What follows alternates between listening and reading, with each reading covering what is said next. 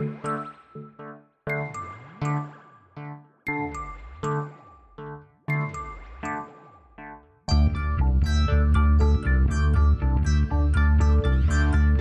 is Continuum Drag, a weekly podcast where we revisit sci fi, fantasy, and just plain weird shows. This week, Mann and Machine, Episode 9. You seem to be in a state of sleep deprivation today, man. What makes you say that? Well, every Tuesday night, Channel 187 shows the Frankenstein movie. And every Wednesday morning, you're overly tired. Over the past few weeks, you've lost valuable REM time to Frankenstein, the son of Frankenstein, bride of Frankenstein, the ghost of Frankenstein, and Abbott and Costello meet Frankenstein. I know, it, it started when I was a kid. My Uncle Buford took me to Regency to see the original Frankenstein. I don't know, it just, just got a hold of me. The, the cemeteries, the shadows, storm. Scared the heck out of me. Really? Normally, you have a very high fear threshold. What was it about Frankenstein that got to you? What, you kidding? There's this awful artificial thing that walks like a person, but, but it's totally inhuman, and it, it's like this weird perversion of science. You know, it was a couple years ago. Welcome to Continuum Drag, the podcast that says farewell to Mann and Machine this week. I'm Luke, here with my co host Jordan. What's real, Jordan? I'm really excited to say goodbye to this show. I was a little disappointed because when we started talking before we recorded, I was really trying to motivate you that we were just going to crap all over this thing and just make this a real hate fest. But I think you you want to be a little more positive. Well, we'll I, see. I just want it to be a hate fest. I mean, there's plenty um, of not good things in this episode, Right, so it's not going to be a love fest, I don't think. okay, fair enough. I, I mean, warm, sort of warm farewell? Maybe not. Maybe like a cool, cool Mm. Well, farewell. well, I'll tell you, we're really selling it to the audience. well, Jordan, I know something that's real. What's that?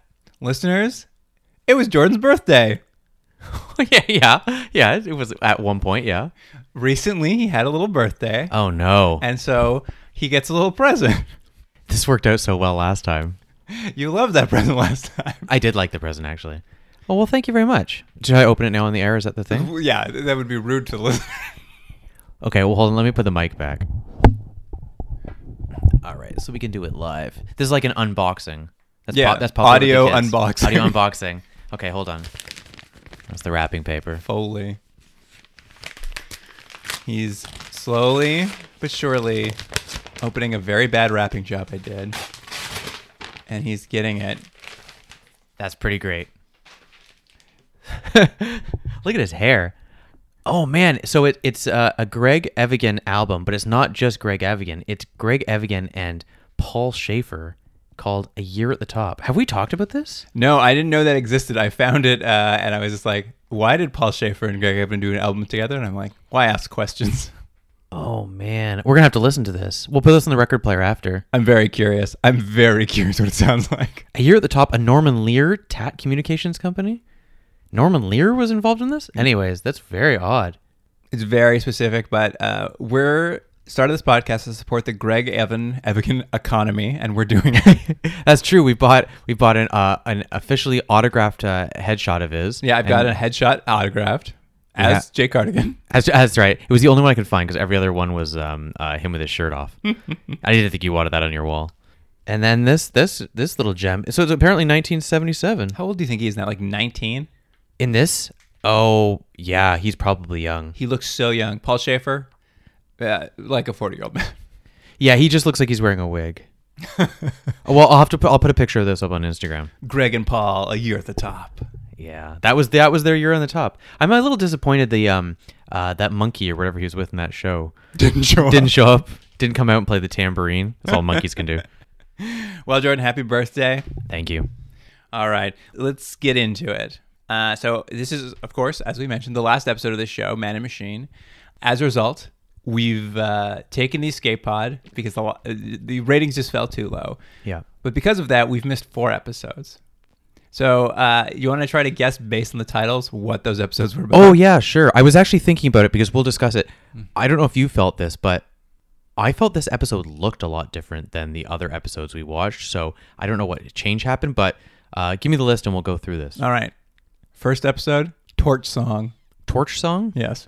Um, It's about Eve d- finds out that she has an ability to take her internal heat and light herself on fire and shoot fire out of her hands. Oh, she becomes a Human Um, Torch. She becomes a human torch and uh, becomes a bit of a folk hero, and uh, people write songs about her and her exploits. I wow, what a great show! yeah, yeah. So, what did you say? What actually happened? was one of my favorite episodes. No, I don't want to know. Okay. I, I think I actually do know. I think they go undercover at record company. They always go undercover every episode. the fact that you didn't say they went undercover meant it couldn't have been an yeah, episode. fair enough. Fair enough. Uh, and then the next episode, titled "Man's Fate." Mm, man's fate. Eve accidentally kills uh, uh, Donnie Mann. What's his name? Bobby, Bobby, Mann. Bobby Mann. And then people start kind of, uh, the police force turns against her. She then finds, uh, grabs a bunch of guns, starts killing them, and all the robots in the world that we didn't know exist to this point, they also rise up and they kill all of mankind. Oh man, And Yeah, there's still But- three and- and episodes left. I know. I was gonna series. say it's not even the finale. All right, third one: truth or consequences. Truth or consequences? This is actually just the two characters um, sitting in a room playing board games. Oh, good. I I thought maybe they went back to high school undercover and had to play a game of truth or consequences. that was also good. Yeah, that would have been good. and finally, billion dollar baby. What happens is, um, I know what happens here too. Let's see if we both agree. okay, I think the two characters finally get together, and they actually somehow, through whatever horror, uh, are able to make a half android, half human baby. And because it is the first of its kind, everyone wants it.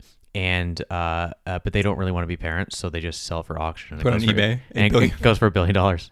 Well, I thought it was going to be about um, they have to go undercover at a boxing gym, so he trains her to be a boxer, but then she gets punched in the head, and he has to like uh, pull the plug on her, and uh, it's- about uh, assisted suicide. Yeah, I, I, I like yours better than mine. Yours has a moral.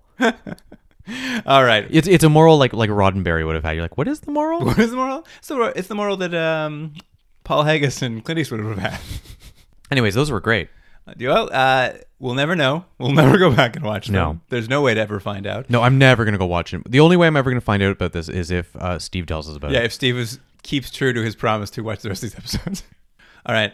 Uh, last week, since we're burning off everything we have left, last week you had created another game that you let Steve and I choose between. Do you want to do that game before we give up on this? Yeah, sure. Why not? I'm gonna do one change though, and I'll let you know after who the change is, because I think there's a character in this show that's worth uh, worth worth revisiting. So it's gonna be a little bit of Would You Rather. I've changed the title for it. And uh, your options are, of course, characters in this show, uh, which are pretty thin in this show. Um, but uh, we have uh, the options are become partners with, eat vending machine pastries, or send for a lube job for six months. Okay, great. All right. And we have uh, four rounds here. Round one is the leads. I'm blown away. You could get four rounds I know show. it was tough. Round one, the leads: Detective Bobby Mann, Sergeant Eve Edison, Captain Margaret Cleghorn. Oh man. Um, I guess I'm gonna become partners with Cleghorn. Nice. I think that's gonna be a fun time. I agree with you. I think I think she'd be a great partner actually. That's the real problem. I don't really want to eat pastries Bobby Mann, but Eva's seven years old. Yeah. So I'm in a I'm in a tight spot here. Um so for the sake of decency, I guess I'm eating pastries with Bobby Mann and I'm sending uh, Eve off for that live job. I'm all right. I'm gonna agree with you on that. All right. Don't worry. It's it's only gonna get worse before it gets better. Round two, villains. Uh, and I'll have to explain who these are because you'll never remember any of these characters. uh, doctor Sidney Victor. He was the dating doctor. Oh, he's the dating doctor. Richards. That was Tobin Bell. Tobin Bell. Uh, And- Organ Stealer. That's right. And Mark Kaminsky, the wine, the Chinese wine dealer. Chinese wine dealer. Hmm. And what what what great a rogues gallery they uh, they created in their show. Huh? great- I mean, at least two of them are like notable character actors. Yeah. All right. This is, yep, you're right. It's difficult. I am going to partner with the wine dealer, uh, if only because I love Pir- Pirates of the Caribbean. So I just go on a pirate movie with him. I'm probably going to go eat pastries with Jigsaw because what a great character actor. And uh, Dr. Dating, uh, he can get the lube job. I, I don't remember anything about him. Yeah, I'm gonna agree with you. Two for two. We're we're uh, we're seeing eye to eye on this. Okay, round three. I've called these one-offs, and uh, because it's characters who showed up and they never sh- they never came back. Okay. Uh, first, we have Frank Tana. He was his baseball friend. Frank Tana. Yep, that's apparently his name. Great name. We got Tommy Chartraw. Do you remember who that is? Nope. That's uh, um um uh, I can't remember his name now. The actor. John Hawkes. That's right. Ah, John Hawkes. Creepy dater. Yeah, creepy dater. And then Eric Easton, who was the uh, food critic who ate the peppers. yes. um, all right, this is easy. I'm going to become partners uh, with Booger, the food critic from Revenge of the Nerds. Uh, no problem there. I am going to eat pastries with John Hawkes. I mean, I don't like a nice guy either. I want a bad boy who's going to treat me wrong. Yeah. Um, and then uh, baseball Billy. I don't want to. Tra- this is the dumbest thing ever. Trading baseball cards with a grown man. Go get that lube job. Yeah, I, I would also send Tana to go to the lube job because who are you? Go away and talk about your grass at a barbecue. You're out. Of, you're out of here. But I would um I'd switch. I'd be a partners with Tommy Chartra. Oh, Yeah. And Eric, Eric, I guess I'd be eating pastries with Eric Easton. He knows a little bit something about pastries, a little something about eating pastries. Um, round four, and I've called this round more interesting than the leads. And I've added one character. You'll see that uh, um, this last for the last episode. First character, Burn Rooter. right. Second is Kathleen, and who Kathleen was was the secretary that had the little eye drop. Oh, sort of her. thing. Yeah, she murdered someone in prison. right? And last is someone who I adjusted. Originally, I was going to say the coroner because I thought he did a pretty good job, but I've switched it to Mikey, who is in this episode so big. yeah, Mikey plays a big part in this Yeah. uh, particular episode. All right. Who's the first one again? Burn Rooter. All right. Okay. I am going to. You got to be partners with Burn Rooter. I'm That's all he's gonna got be, I'm left. going to be Bernard's Burner. It's true. It's the only option. I. This is a tough one because I don't remember the middle one either. Kathleen, the secretary. Kathleen the Remember, she kept hitting on him for no reason. Okay, I, I guess I will have pace with Kathleen Secretary because I did like when she walked down that negligee. I'm like, oh, you're my type. Uh, and Mikey, sorry, you're out of here. Get I- that lube job. You know, what we came so close to agreeing because this one I agree with you too. If it wasn't for old uh, Eric Easton, I think he threw us off there in round three. But I agree with you on these. So yeah, Mikey's got to go. I she's so annoying. Uh, Mikey was a lot. She's a lot to handle. But on that note, we get to find more out about uh, Mikey here. Well, well, let's get into the episode. Here is the IMDb summary for episode nine: Cold, Cold Heart. Is it uh, Johnny Johnny Tutu sixty nine? Is he doing it again? We'll find out in a moment. Get excited. Get I am tense. excited. I am excited. Mann poses as Eve's dying brother to investigate the death of a doctor who is the only hope for a terminally ill cryonic scientist. And that summary was courtesy of Gus F. Oh, Gus. You know what? I feel bad because I think it was either the last episode or the one before. I was ragging on him for some reason. I think I was taking out my own own life's frustrations onto him, which wasn't fair on poor Gus because he's just one out there trying to uh, spread the word of uh, this terrible, terrible show, Mann and Machine. And I'll be honest, he he kind of took a swing and a miss on describing the Burn Rooter episode and how he was res- resurrected from the dead. Yeah. But the rest of them, very good. Yeah. So, anyways, I apologize to uh, what's his name, Vern. Gus F. Yeah, Gus F.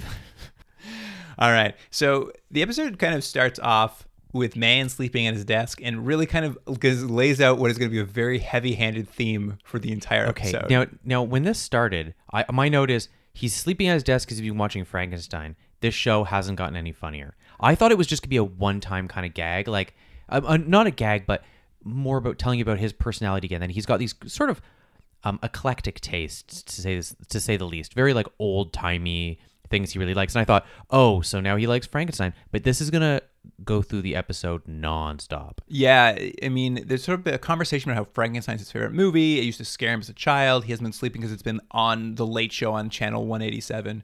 Which do you think that's a science fiction thing in this show? Do you think 187 was like an impossible number?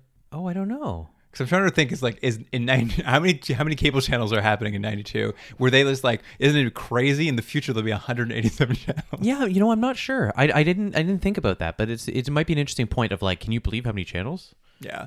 At any rate, he just starts talking about why he's so freaked out by like Frankenstein because he's like uh, artificial life form who's like grotesque to humanity and all, and he's just describing Eve and Eve is just standing there like staring at him like you're describing me. But I thought this was definitely gonna be like clued in at some point. This is just the running gag the whole show is that like everything's Frankenstein. He cannot comprehend how Eve is like Frankenstein. But but not only that, they they're also sort of playing, I guess, with the idea that he's also attracted to Frankenstein in some way because she even explicitly says at one point like you like Frankenstein. There's something about this image or this um this, Idea. char- this idea of a character that you are attracted to in some ways and he's like what are you talking about? That's crazy. And i didn't know if they were trying to play with that sort of like will they won't they? sort of thing which they didn't haven't really done a lot with the show so it seemed a little bit out of place but It definitely walked that line, and it's funny because that scene is ba- like this is the bookend at the start. That's the bookend at the very end of the show, where he just once again can't correlate the fact, and Eve is even just like really hinting at the fact, like I think it's because you love Frankenstein. yeah but it is very, it's a very weird theme. I mean, not a bad idea. I don't hate the idea of is an android like Frankenstein. yeah it's not a bad That's idea a good plot in there somewhere. Not in this. and, and let me mention one thing that has nothing to do with anything do you notice his hair is especially spiky in this episode No, I didn't notice that. i was like it's really spiky setting a trend. yeah he was setting a trend yeah in the near future Um, I will try to lean down on the Frankenstein talk for a little bit anyway. But uh, how about all the uh, stings, all the Frankenstein keyboard stings for the entire show? Okay, this felt like it was like a Halloween episode. I don't know if it was. Uh, it's very easy for me to find out, but I, I don't care.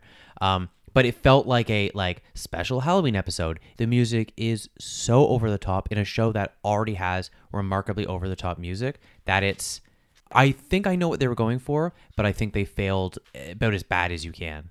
I don't think I'm just flipping back through my notes here because I think this aired between April and July, so there would have been no Halloween period for them to. But it does feel like a Halloween episode. Don't you agree? Oh yeah, I mean they're really. I mean they're showing so many clips of Frankenstein.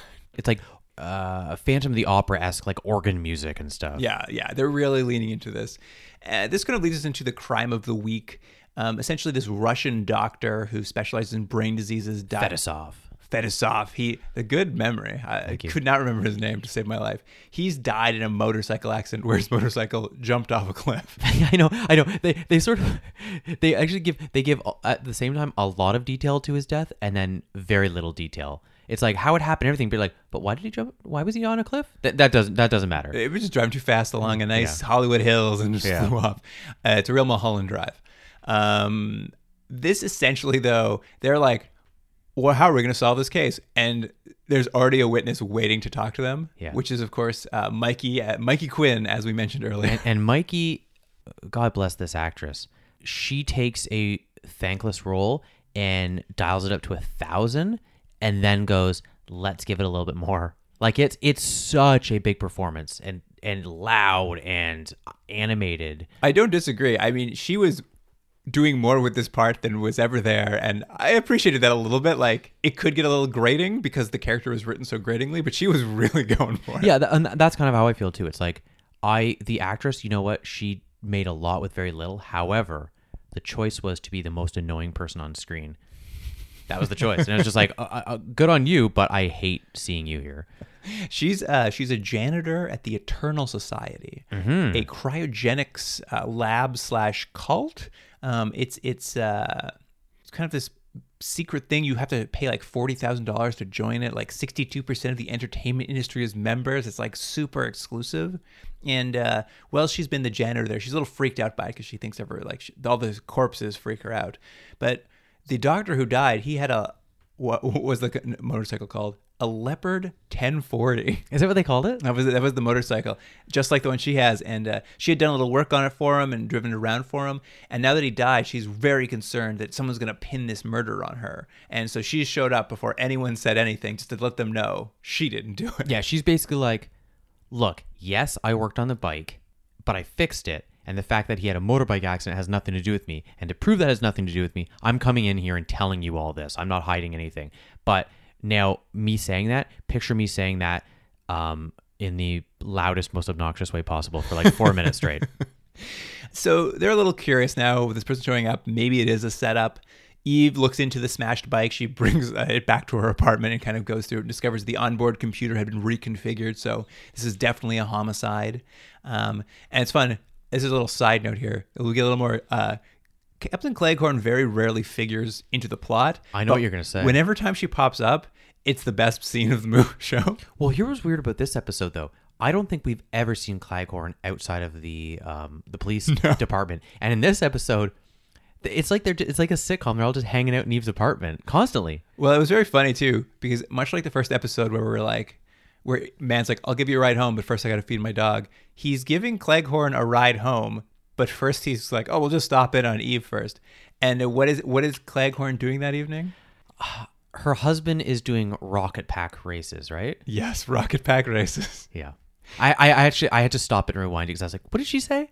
Uh, anytime they give Cleghorn world building dialogue to deliver, she just no, knocks it out of the park. Yeah. She just talks about it like it's the most everyday thing. She's like, one day my husband's going to be a smear on the road. Anyways, rocket pack races. I mean, I would have liked to have maybe seen that instead How of good would that have been to yeah, see? instead of uh, four minutes of uh, old Mikey telling us about fixing a bike. This is about the period of Rocketeer, right? They could just use footage from Rocketeer. I liked Rocketeer.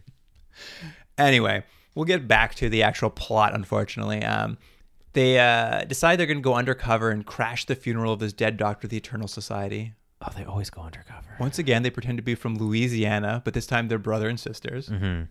Oh, and also, I know it's the what um, they've hired Yancey Butler to do, all of her undercover outfits, they're still sort of like somewhat revealing outfits. Like she's going to a, a funeral, she's still wearing a mini skirt. Like it's like she she's not allowed to like wear a pantsuit or something. Oh, if you got it, you got to flaunt it, I guess. I suppose it's, why it's a funeral. I mean, It is true. What about what Mann was wearing, though? he was wearing. Oh, hold on, I know because I I didn't write it down, but I'm trying to remember. I know he was wearing. He's basically in a suit, but the but the shirt he's wearing has one key future difference. What was it? There's no collar on it, but he's still wearing a tie. So imagine a tie over top of a collar, That's right. freely exposed. That's right. But then again, I noticed in the background there were other people, other you know. Uh, Attendees. attendees. I was gonna say parishioners, so like that's not the right word. Um, other attendees of the funeral, and they were just wearing normal clothes. Well, he'll later be in another shirt and tie, normal shirt and tie. Yeah. That he got dressed up real fancy with this collarless shirt. Um, but the, the most interesting thing I found from the funeral was that um, the person doing the eulogy was just on a computer screen. Yes. Or, or a TV, I guess. Yeah, he was he was teleconferencing in. I think that was the founder of the Eternal Society. A gentleman we'll come to know more, but he's dying of a brain disease, which is why he can't be there in person. Which is what the doctor was trying to cure before he was murdered. Yeah, it's all important, everyone, but it doesn't really Very matter. Very important. At this funeral, it comes. It's very funny. They meet the doctor who kind of runs the cryogenics part, uh, a Doctor Unster, Yeah, William Sanderson, uh, not Monster, Doctor Unster. Dr. Unster. Yeah, yeah. Yeah, William Sanderson, of course, of Blade Runner, our second Deadwood cast member. Yep. Newhart. Very. He, he, he always just play. He always plays that character. Like, Yeah, he's yeah. he's one of those guys who like you can't take it away from him. Like you need that guy. You'll know who he is. He's just that. He does that role. He's great. And they're sort of talking about the funeral. They come out, they're like, we're brother and sister. And they're like, how did you know the dead person? like, oh, we don't. We're uh, just hanging out here. Um, and Eve does a little bit of improv. She's like, uh, uh, because my brother has a debilitating disease. Yeah. And Uh, what is the disease? Did you write it down? I down? did write it down. He, he, she says he's suffering from Bulger's necrosis. Which doesn't sound good. Well, they say it causes facial tics and hallucinations. You know what's funny? It, it took me longer to realize what was happening than it probably should have because I was already just praying for the end of the episode. But this begins the thing of you find out that Mann, for some reason, is very scared to even pretend to have a disease. Yeah, he's very skittish about dying to the point that like even being undercover and pretending to have this disease, he won't do it. Like I kept hoping he'd start like doing facial tics throughout the episode, but he the closest we get to seeing him visualize or like talk about his disease is he does mention he had one hallucination recently. But he does do facial tics. Oh, does he? Yeah, but well, this is maybe ruining a little bit. But what you what throughout the episode is he starts psychosomatically getting the disease. Oh, I didn't that was catch that. So yeah, he's doing this weird facial tick, and he and at one point Cleghorn's like, "You look terrible. You look like you're dying," and people keep making comments about, and he's like looking all sick, and it's because he's so worried about the idea of pretending to have this disease that he's now manifesting the symptoms. Right, right. He's internalized it. Oh, that's funny. I, I mean, it might just be the YouTube quality you're watching. I'm not sure. When because there's a few periods where Eve or Cleghorn make fun, like kind of make fun of him. I actually thought they were just like having fun. I thought they were poking at him, like pretending he looked sick to like freak him out more. No, it's because he was. Yeah, he's. It's it's a weird character point to add in. You know, it's one of those things like it's convenient for this episode because we need him to be that way, but it there, there's no resolve. There's no reason for it. It's just something for him to do. it could it could have been more over the top for me. This could have been a lot funnier if he really leaned into Yeah, his- maybe. his, stuff. But don't worry, we get to hear the word Uncle Buf- Buford like uh, Oh, yeah. eight million times. His this name episode. is Buford, so we hear Buford over and over. His Over and undercover over. name. Buford, Buford. But what was the what was his one hallucination that he tells them? I don't remember what was it. he was at a donut shop and he hallucinated that puffy Michael Jackson walked in. Oh, that's right. I wrote that down, and yeah, my note was uh, Michael Jackson's fat. Um, unfortunately, you know, obviously, what we found out that it was much sadder for Michael Jackson being, you know, a molester that He's died a- early. he's from a monster? Turns out he's a monster? He turns out he's a monster, not not someone who had like weight issues. He's a horrible, horrible monster. Although this is a real thing for them because they leaned into John Candy earlier too. Real a lot of a lot of body shaming on the show. yeah. Uh, at any rate, they talk to Dr. Unster for a bit. Then the, the founder's wife drops by and he's she's just like tells them, "Oh yeah, sorry, Maya, but my husband on the video screen, he's dying of Lindsay syndrome, and that's why the doctor was working on a cure for his brain disease. But now that he's dead, I guess that's it for my husband. He's gonna die soon." Mm-hmm. And I think Mikey shows up at this point because she shows up like three, or four times. She just shows up. It's as if they were like, you know what helped this episode? Mikey. But I don't even think Mike. She just comes by and goes, just so you guys, I got more information. All right, see you later. It could it could be now. It could literally be in 15 minutes. But there is like a five second scene where she walks in. She's like, "I've got more information, but I'm too scared. Bye." And she just Yeah. walks out. I'm like, Yeah. "All right." Just so we could remember who she was. Yeah. Give her a few more. She was great. More se- more screen time. Yeah, more. Yeah, she was great. She was something. Um, at any rate, to become members of the Eternal Society and uh, hence get Mann frozen into a uh, coffin, they need to borrow twenty thousand dollars from the police, which they have. N- police. Uh, Cleghorn's like, yeah, no problem. Only a couple episodes they bought her like a incredibly expensive sports car, so twenty thousand dollars. That's true. They bought him that testicle too. Yeah. Yeah. Uh, so they get a tour of the freezer facility with Doctor Unster. Um, did you catch what, the, catch what their cryogenic freezers are called? No, no. What was it? They kept calling them doers. Doers? Yeah, and I don't know if they meant like D E W E R or do D O E R, but the entire episode they're like, "You get put in a doer. He's in a doer." I'm like, "What is it?" Oh, I just couldn't figure out what that was short for. Someone's gonna definitely like listen to this and be like, "Obviously, it means Right. It's short for this." But so they see these doers. They kind of explain how the founder created cryogenics. Do you remember the story of how uh, cryogenics came and he became his passion? He, uh, yes. Why don't you just tell me? Okay. I do. I do. I just honestly, my note right now is this episode is so amazingly boring. So my notes start getting worse and worse. I, I know he told a story and it was like supposed to be like emotionally thing, but I was like, I don't care. all, all I remember is I wanted the main doctor to play be played by Nick Nolte. the founder. yeah. It was pretty good. Yeah. Well, the founder got into cryogenics because he's he's an electrical engineer, and one day while he was working on an experiment, he accidentally electrocuted his pet hamster, little Carlos. That's right. Yeah. And poor little Carlos, uh, he was so sad he died. He wrapped him in foil and put him in the freezer so he could bury him at a proper funeral later, which is an insane idea. But that night there was a power outage, and the freezer de-thawed. And when he found little Carlos in the morning, little Carlos had life signs. Mm-hmm. And they were like, did, did you survive? They're like, no. No, he had freezer burn. yeah, he had freezer burn. I knew you'd notice that too. Oh, how, how could I miss freezer burn? Yeah. But anyway, now they've kind of he's he's committed to this. The doctor who just died is one of the cases where they're sort of walking around seeing where they cryogenically freeze people. And like when you're in a motor accident, motorcycle accident, like the Russian doctor, uh, they can just save your head. So what we see is all these like bubbles, frozen bubble domes with little tiny heads in them. Yeah. That's like the, that's the only cryogenics we really see. These little, little heads in like fish jar, fish bowls. Uh, let me ask you though. Uh, we we've mentioned that the the founder. Have we mentioned he electrocutes himself? Have we talked about that? No, that's not, that's not yet. Okay. Well, we're gonna get to him elect- electrocuting himself, and we can explain that. But let me throw out this one weird thing about that. If let's say you ran a company and you're the head of the company, and you take the horrible decision to kill yourself, do you think it would just be business as normal going forward? Because that's how they act in this episode. They're just like, "Hey, I'll keep going." I mean, their whole, I, I I know the plot has to keep going, but I mean, their whole business is just like put dead people in a freezer. I don't know. Fair if- enough. I don't know if it would really actually throw them off that much. fair enough. I guess I guess in this one specific instance, maybe you're right. Um, there's this weird little scene here where even man throw a fake dinner party for the founder's wife and this other guy, Doctor Sachs. Oh, that you know what? Sorry, I was jumping ahead. I forgot about this because what? Why? Why were they doing that again? This had to come to Eve's apartment again. Well, they spent that money on that set. Yeah, I, but it was just yeah, it was like this weird doctor who's who's and it's hard to describe why he's weird. He's just acting odd. He's just acting odd, and it's unclear what relationship he had. Like, he's not the cryogenic doctor, and he's not the founder. He's just kind of always. He's not even always there. He just pops up when they need a second person to be in the mm-hmm. room. And the whole dinner party is just, I guess, to like win them over to let Mann join the society. And the wife is just like, well, why don't you come meet my husband? He's heard about your plight and your debilitating disease, and much like his own disease, he's he's taken pity on you and he wants to meet you in person.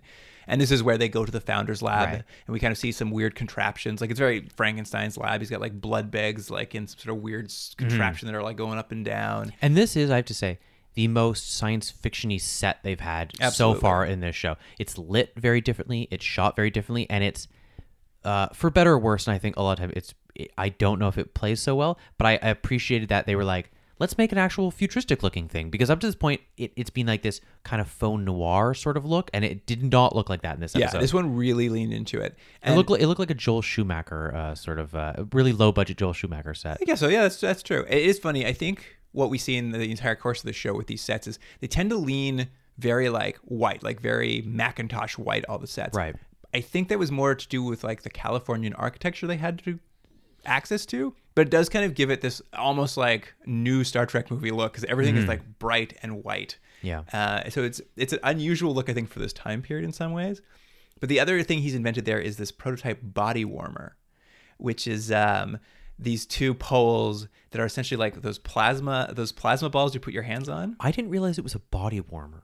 Yeah, they Because I was like, why is that thing there? But I must just missed the line that he said it was a body warmer, which is so odd. because he's an electrical engineer, he's been trying to come up with a better way because like his hamster got the freezer burn. He's trying to find a better Right. way to unthaw people, and it, it's very weird. Like to it, how it works is you put one hand on each pole, and like the electricity comes through, and theoretically, I guess that would dethaw the body.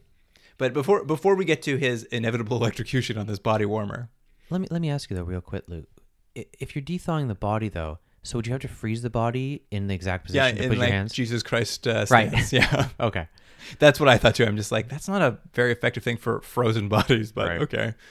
Um, they kind of have a little back and forth here. It's very funny because no one knows Mann's a cop, but they have a long conversation about the dead doctor and how like, oh, his him being killed was an att- must have been an attempt to murder me because now I'll never survive without the doctor um, because my disease is coming. And then they have a conversation about Mann's disease, and they talk about how Mann loves fly fishing. Yeah, I wrote that down too, and I was like, he he he. It's uh, he just goes, I understand you're a fly fisherman, and I went, what? Where where did that come from? I don't know. But here's my question for you: Was that his cover as Buford, or does he actually love fly fishing? I think all of Mann's um, alter egos undercover just have his same. I likes. agree. I agree. Yeah. But this whole thing, I bring it up for one sole purpose alone: is the doctor's like, "Well, you'll have to teach me to fly fish. I've already booked a room for us to go fly fishing in 2009. So what, we never did find out what year this takes place. So right? 2009 must be the extreme future in this Right. show because he's Well- basically pos- postulating we'll both die, and then by the, by 2009 we'll both be resurrected. Look, there's almost 200 channels. It's got to be 2009. But it's as at this point where the founder does go up there and he's like, "Well, man, it was very nice to meet you," and then he just puts his hands on the body warmers and just electrocutes himself apropos to nothing, in front of me. I know. It was so, uh, and I uh, my note was like, is is he even a tour? Was this a tour right now? And it's like, by the way, so anyways, I'm never gonna top uh this this uh facility, so here I go. Bzzz, burns himself to death. all, all our tours end on electrocution. It's very weird. so this kind of brings us kind of to the midpoint of the episode. Um, after the- Dear God, we're only at the midpoint. Yeah, yeah. After after the uh, founder has died, they kind of look into his finances and they discover the Eternal Society is like deeply in debt. He's got no money. It's a terrible. It's like basically been um, not a good business. I think they say he has like two hundred thousand dollars left. That's all they have left to like uh, hand out after his death. Oh, that's it. So the company is tenuous at best. Tenuous at best. I believe uh, Eve says Eternal Society appears to be eternally in debt. I, d- I didn't catch that. Like, I wish I had that. I gotta find that one. Um, but what they do find out is that the two hundred thousand dollar inheritance that he had, for some reason, is going to Doctor Unster, which puts a puts a real red flag on Unster. Maybe- Perhaps he killed the Doctor in order to kill the founder in order to get two hundred thousand dollars. Yeah. I mean, I'm I'm sure he's getting compensated pretty well already at the company. It didn't feel like enough money, especially when we like found out like it costs forty thousand dollars to join. Like it's just like Yeah. that two hundred thousand dollars doesn't seem like a lot in the inflation of the future. But what they do is they have Dr. Unster drop by Eve's apartment to fill out some paperwork so they can like kind of get a sense of him. And all we get here is another scene where someone's just like, "You're Eve, you're so different. I need to flirt with you." Yeah, which has been a recurring theme throughout almost I think almost every episode. There's been someone who they, they just keep playing. I'm like, can you believe how beautiful she is? There's something about her. It's like, yeah, she's a robot. It's true. Oh, I have a question for you. This is a bit of a side note. Up until this point, did you think Eve lived in an apartment or a house? I always assumed it was an apartment. Oh, interesting. I always assumed it was a house, but there was a big like establishing shot of her apartment with the yellow sports car in the front of it, and I, mm. was, I was like so jarred by Why'd you it. think it was a house? I don't know. For some reason, I think in my head, I thought I had seen them coming into a house at some point, but I think I might have just imagined it. I just figure she's she's young, she's hip, she's living in the city. She doesn't want to be in like a house in the suburbs. Fair enough. Not like Mann. Not like Mann. He's definitely living in a house. He is. We've seen his dog. Oh, that's right. Oh yeah, the one episode the dog had talked and then never came back again. Um, this is uh, the point where actually Mikey finally does return to give real information, but she is already paranoid and nervous. She's trying to leave, and Mann's trying to keep her there. And he's like, "What's it going to take for you to tell me what you know?" And she's like, "Oh man, I need a shot." And Mann says, "You want me to hit you?" I know it, it was it was like I know they're going for that's that's the kind of humor the show is, but no one would respond to that. Everyone knows what that means. No one's ever asked for a shot, and then someone's like, "Oh, you would like to be punched in the face?" Yeah, but what she wants is a pina colada. Yeah. You know, I have a question for you. So, like, smash cut, they're having a drink. Is it at the police department? Yeah, yeah. He brought he Uber eats a pina colada to the police department for Oh, her. see, that's what you. Now, what I thought was at some point in the police department, there's a bar. There's a bartender just like making. a That's what I thought. I thought like, oh, we'll just go downstairs with a police bar. Hey, I mean, very convenient. Yeah. I mean, and we've already established there are no laws in the future. Yeah. So, I mean, you, you never know what it is. Anyway, what we kind of get out of Mikey here is that she thinks the doctor was murdered by that rando guy, Dr. Sachs, we saw earlier, because she saw him messing around with the bike at some point. But, but we do know he's creepy looking. We do know he's creepy looking. We don't know what sort of purpose he serves otherwise at the company. She's still really paranoid, so Mann's like, all right, we'll take you to Eve's apartment. You'll be safe at a cop's apartment. Uh, and they leave her there because they've got a laser disc queued up and popcorn ready to go. And they're like, we're going to head over to Eternal Society, break in like we like to do, Mm-hmm. search for some clues. You stay here, and uh, no one will know you're here. You'll be fine. And they leave. And somehow, someone does know she's there? Yeah. Uh, it, it is what's his face. Dr. Sachs. and he uh he comes in very sneakily and sort of like he's come clearly coming into a, a kill her. The most ominous saxophone music ever. Yeah, like and it's just nonstop. Like it's played also at like three times the, vol- the volume of the audio of uh, what everyone's saying, so you just you just can't get out of your head the music. But yes, they're like, "Don't worry, you'll be fine here." And then three seconds later, someone knows she's there. is literally breaking into the Yeah. apartment.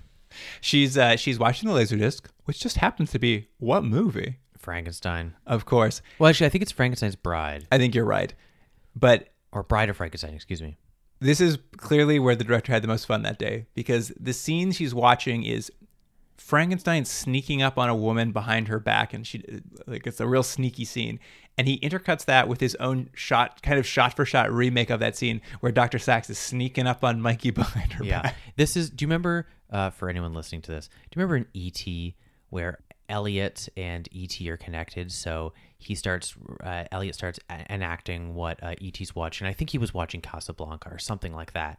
And that was a very cute kind of scene, and it showed the reason to show it was there was like a connection between the two. Blah blah blah.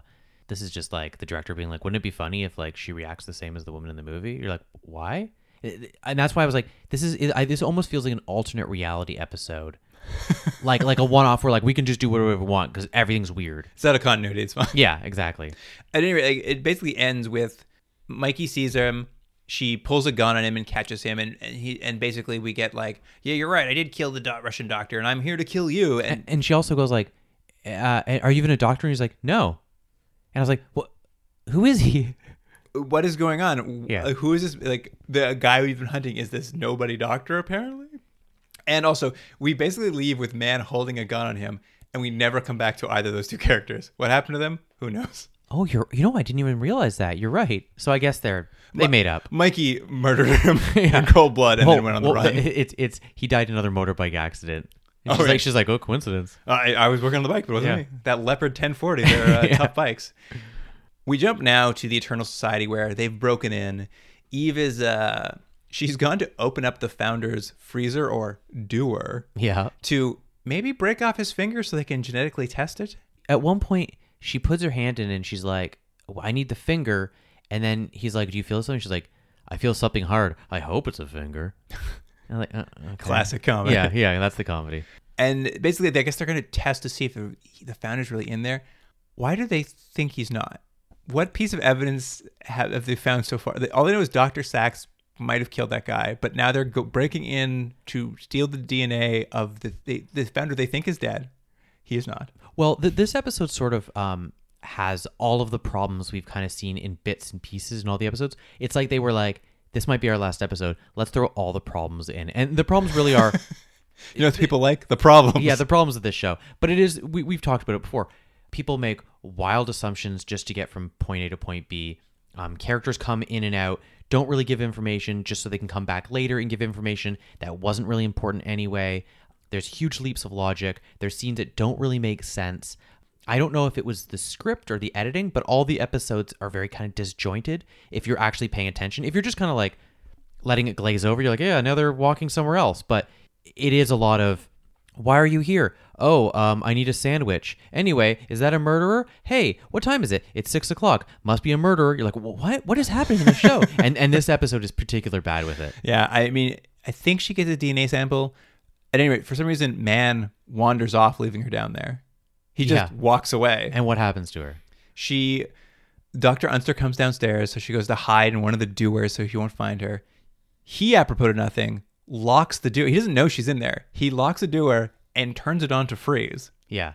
So it's like he just sees a container and he's like, well, I better, I better put that on full blast. But it, it's really so you can have this hilarious look of her like becoming a snowman. Yeah, we keep cutting back to her Snow like woman. getting like more and more covered in snow.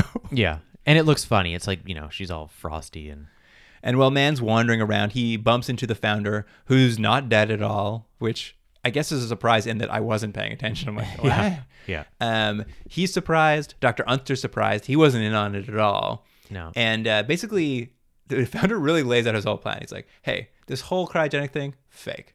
I faked my disease so that I could come back from the dead and then people would start putting money into it to get me out of debt. It's a real, it's like, it's all just a long con. Yeah, so it's it's just a fraud. Again, there's an inkling of an interesting idea there. The idea that someone would create an entire company just to save their own debt or financial problems. There's an interesting idea here, but they sort of just threw that in the end. It's like they got to page 45 and went, "Oh, I don't know why. He it's a fake company, that's why." Yeah, I mean it's a solid reveal. It's just it, there's no seeding to it at all. And also they they reveal why they killed the doctor because if he had no disease, why kill the doctor?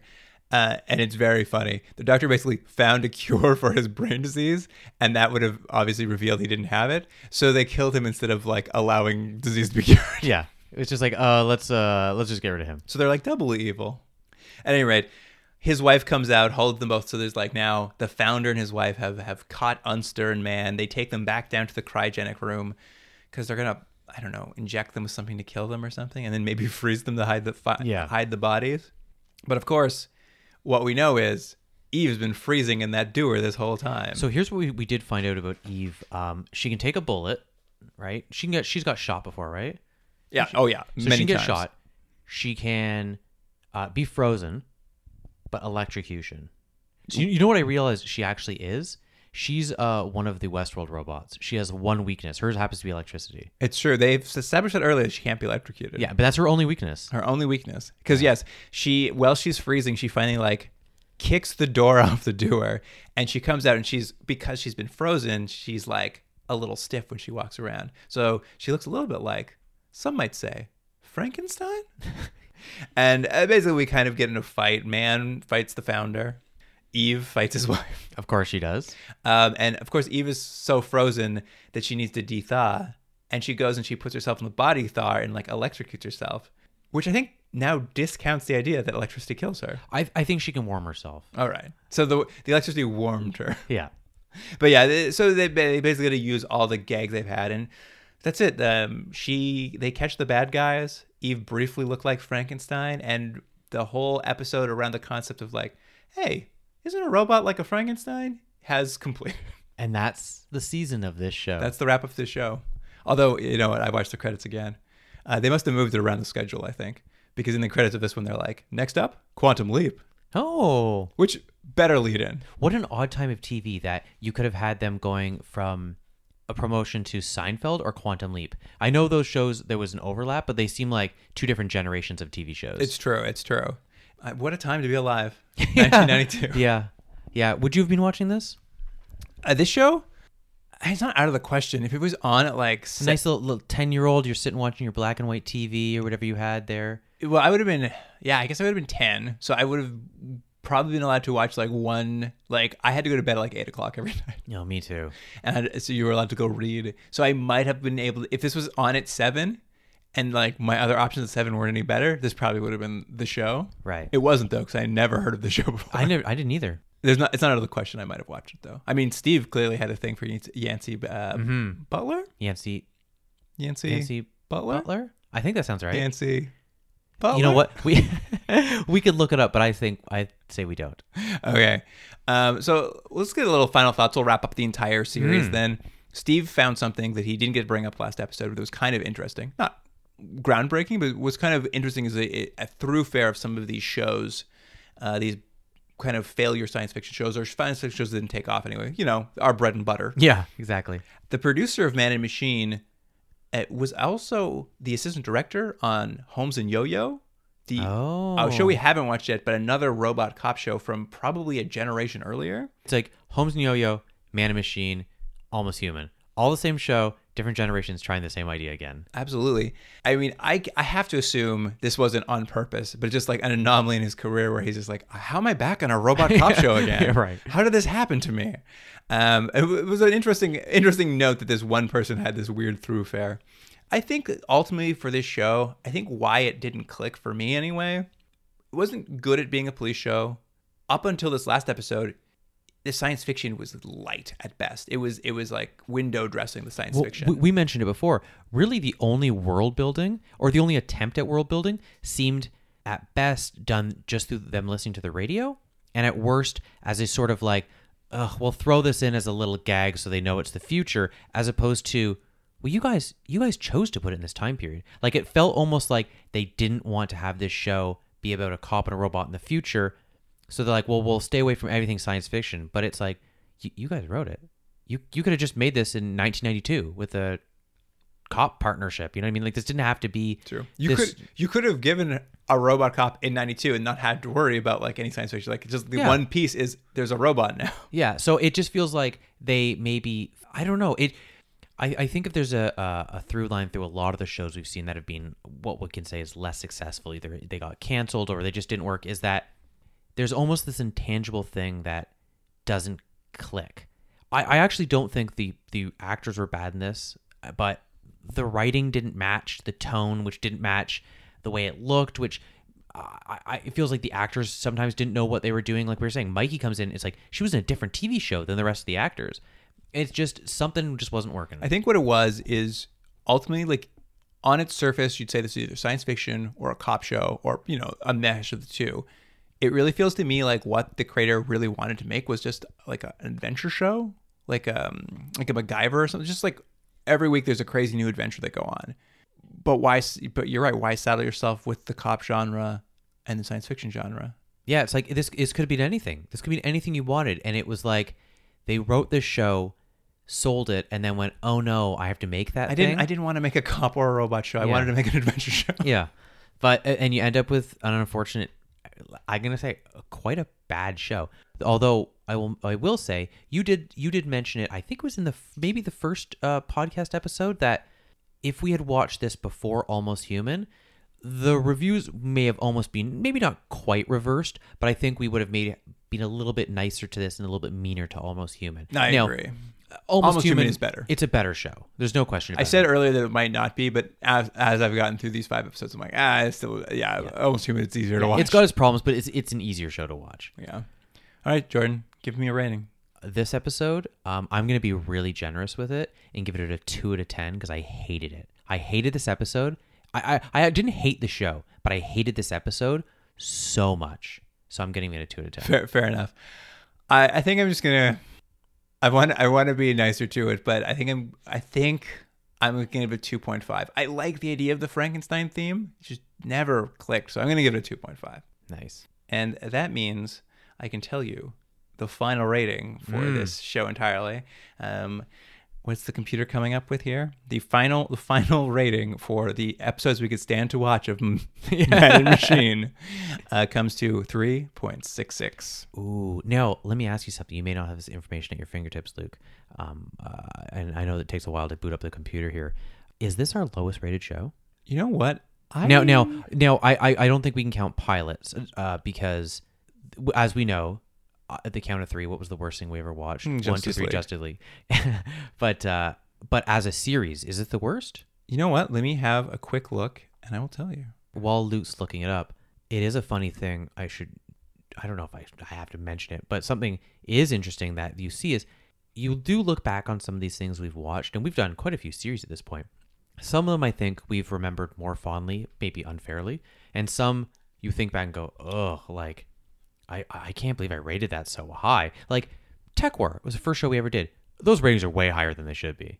I mean, Like, look, TekWars has its moments, but like it's not a good show. And like I think we were give like I I know I know I gave one episode a really high mark, but like I mean, I don't know how I feel with TekWar anymore. Sometimes I still think of it nostalgically, but it is funny. Much like when we first did TekWar, another cop show, it was the only show up till now that we've ever ejected from. right. Um, but I did find out what the this is the lowest rated for sure. The hmm. closest was 4.28 for Galactica 1980. Wow. Now let me ask you, looking back, what's a worse show? This I'd agree with you. I would still rather watch Galactica 1980. Yeah, at least at least Galactica was so absurd and so odd and funny at points that you could even if you hated the episode, like it was it was could be still fun. Like we watched farmers jumping fifty feet in the air to farm for some reason. with one of the greatest songs I've ever heard in my life. yeah, but this had this had nothing. I think I think I don't need to ask this, but there's no way you'd recommend this to anyone, right? Never, never. I think I think this can be forgotten to the history of time. Uh, the only thing I would recommend this to is if someone asked me if they wanted a shot. Am I punch you in the face? Yeah, exactly.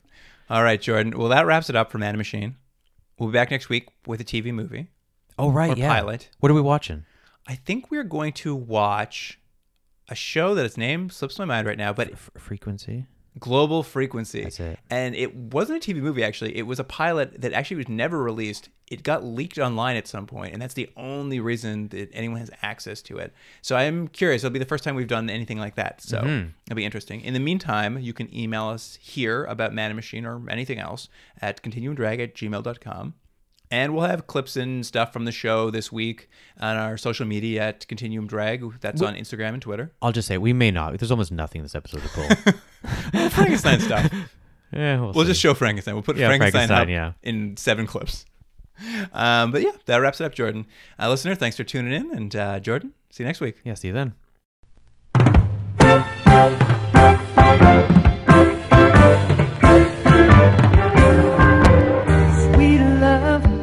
Continuum Drag is recorded in Toronto, Ontario. Theme music by James Rick Seidler. Produced by Jordan Delic and Luke Black. Special thanks to Aaron Yunes, Adam Wheatner, Jeff Hanley, Jane McRae, and Stephen Packard.